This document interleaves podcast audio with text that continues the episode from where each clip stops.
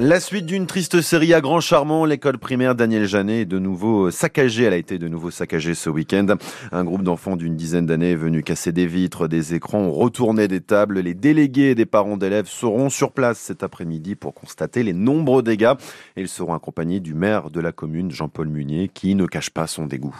Je suis euh, dans un état de sidération, hein, puisque c'est la deuxième fois en quelques mois, puisque au mois de septembre, elle a été vandalisée également, à peu près dans les mêmes formats. Hein. Donc euh, moi, je suis un peu euh, dépité. On investit énormément dans ce quartier et on n'a pas de retour. quoi. Hein. Euh, moi, j'ai l'impression que les parents démissionnent pas mal. Ils laissent les gosses dehors à faire ce qu'ils veulent. Et puis voilà, on, arrive à des situations pareilles. C'est la liberté qu'ils ont de, de, faire des bêtises, quoi. Et il n'y a rien qui les arrête, quoi. Malgré tous les efforts des enseignants pour un peu leur, leur enseigner un peu le, le respect des choses, bon, je pense que les parents donnent pas la bonne éducation qu'il leur faudrait. Tous les élus euh, se disent bon à quoi bon euh, investir encore dans ce quartier quoi. Et il faudra pourtant tout remettre en état d'ici la rentrée de lundi prochain. On va tout faire pour, indique aussi Jean-Paul Munier qui va porter plainte contre les jeunes fauteurs de troubles à l'origine des dégâts.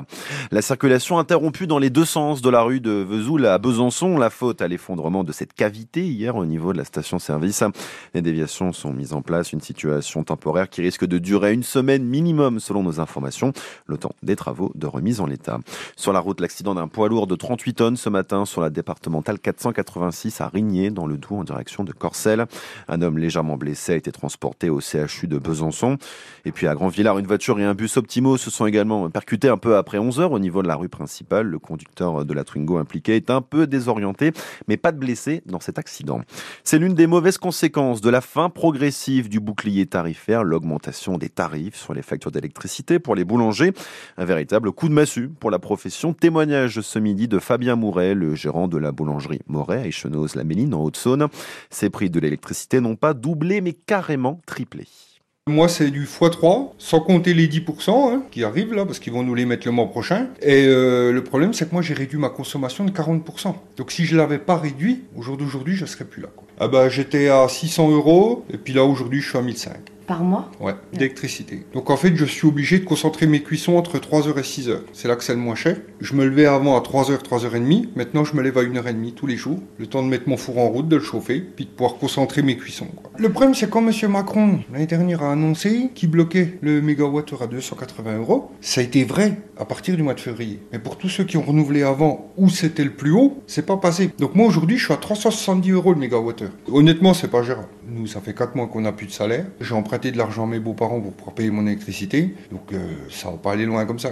Le seul espoir que j'ai, c'est de réussir à négocier un meilleur tarif au renouvellement de contrat au mois de janvier qui arrive si je peux pas avoir un meilleur tarif, quoi qu'il arrive, je serai obligé d'arrêter. Et Fabien Mouret a même tenté de mettre en vente sa boulangerie sans succès pour l'instant. Vous retrouvez d'autres témoignages de boulangers au sonneau un peu désemparés hein, sur francebleu.fr. Les suites du passage mouvementé d'Emmanuel Macron samedi au Salon de l'Agriculture à Paris. Le président demande ce matin, je cite, c'est la fin de cette crise. Les propos ont été tenus dans les colonnes du journal Le Figaro. Le chef de l'État demande aux syndicats agricoles de leur faire remonter 4 à 5 points concrets et il leur donne rendez-vous dans 3 semaines pour faire un nouveau point. La pression sur le gouvernement est également mise par les médecins étrangers. Le Premier ministre Gabriel Attal avait promis fin janvier la régularisation des praticiens étrangers actifs en France, le tout dans un contexte de tension d'effectifs dans les hôpitaux. Le docteur Bachar Aldvek est d'origine palestinienne, il est hématologue à la maison de santé de Montbéliard et il estime qu'il faut faciliter le parcours d'installation des praticiens diplômés hors Union européenne.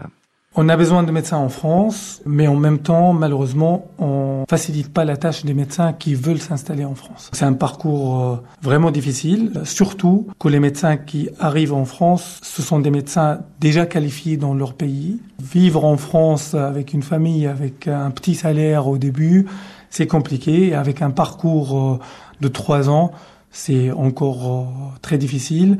Donc je pense qu'on peut faire mieux du côté administratif et qu'on peut faciliter la tâche des médecins qui veulent s'installer. Et ça se voit en fait, l'évaluation au bout de six mois, on, on, voit que le médecin est motivé et le chef de service, il a son mot à dire. En un an, on peut avoir une qualification pour exercer la médecine et pas au bout de quatre, cinq ans parfois, avec tous ces contraintes administratives en fait. Le docteur Bachar Altek répondait au micro France Bleu de Christophe. Molenbeek. Le débat est bel et bien lancé. Faut-il, oui ou non, une visite médicale pour conserver son permis de conduire? L'idée a été présentée ce matin par l'eurodéputé Europe Écologie Karima Deli avant l'étude de la proposition dès demain au Parlement européen. Un contrôle médical obligatoire tous les 15 ans est proposé. Le délai est carrément ramené tous les 5 ans pour les personnes âgées d'au moins 70 ans. Allez, nouveauté en cette période de vacances pour le plaisir des enfants et peut-être de leurs parents avec cet espace de jeu, des structures gonflables géantes ou une piste de mini-karting, le Party Jump Park. Party Jump Park éphémère à l'attraction à Andelnon, attraction inédite au cœur du parc des expos. Et un grand succès hier avec près de 1000 visiteurs de tous les âges, visiblement ravis à notre micro France Bleu. Ça fait assez plaisir de pouvoir jouer avec les enfants puis entre adultes quand même. On a fait un petit combat avec un copain de bâton gonflable. C'est vrai que c'est assez plaisant. Alors c'est qui qui a gagné euh, Match nul on va dire. Alors vous êtes là avec qui Avec mon petit-fils. C'est celui qui est tout content là Voilà, tout heureux. Tout heureux. On passe euh, une bonne matinée en tous les cas. Pour les enfants c'est super, génial. J'aime le camion pompier mais en fait de, de quand j'y vais pas, il y a le et ça m'a fait mal là. Avec euh, mon frère Darren, ben en fait, on, on, était dans une attraction où euh, il y avait des hélicoptères. Euh, L'attraction, elle était quand même pas mal rapide. Franchement, c'est top. C'est très ludique pour les enfants et euh, les prix sont pas excessifs, donc euh, franchement, c'est top. Donc, j'encourage les parents à emmener leurs enfants ici. Comme ça, bah, le soir, on est tranquille. Voilà, réaction de parents après un tour au Party Jump Park de l'attraction à Andelnan. Ce Party Jump Park est également ouvert 4 jours cette semaine, le mercredi et du vendredi au dimanche. En foot, le FC Sochaux-Montbéliard est toujours sixième du classement de national, mais sa place est menacée par Dijon. Le DFCO accueille Nancy à partir de 18h30 en clôture de la 22e journée du championnat. Sochaux, de son côté, rejoue dès demain soir en match en retard contre Orléans. Et on reparle de toute l'actu du club ce soir après le journal de 18h avec Hervé Blanchard et ses invités, dont l'ancien attaquant sochalien Pierre-Alain Fro et l'ancien joueur et entraîneur jaune et bleu Eric Kelly.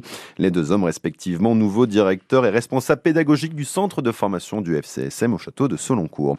Et pour en parler dans ce journal, le Salon de l'agriculture à Paris se poursuit avec aussi la suite des concours et l'élection du plus beau plateau de fromage du salon. Un fromager de Dans le Jura est en lice pour représenter notre région Bourgogne-Franche-Comté.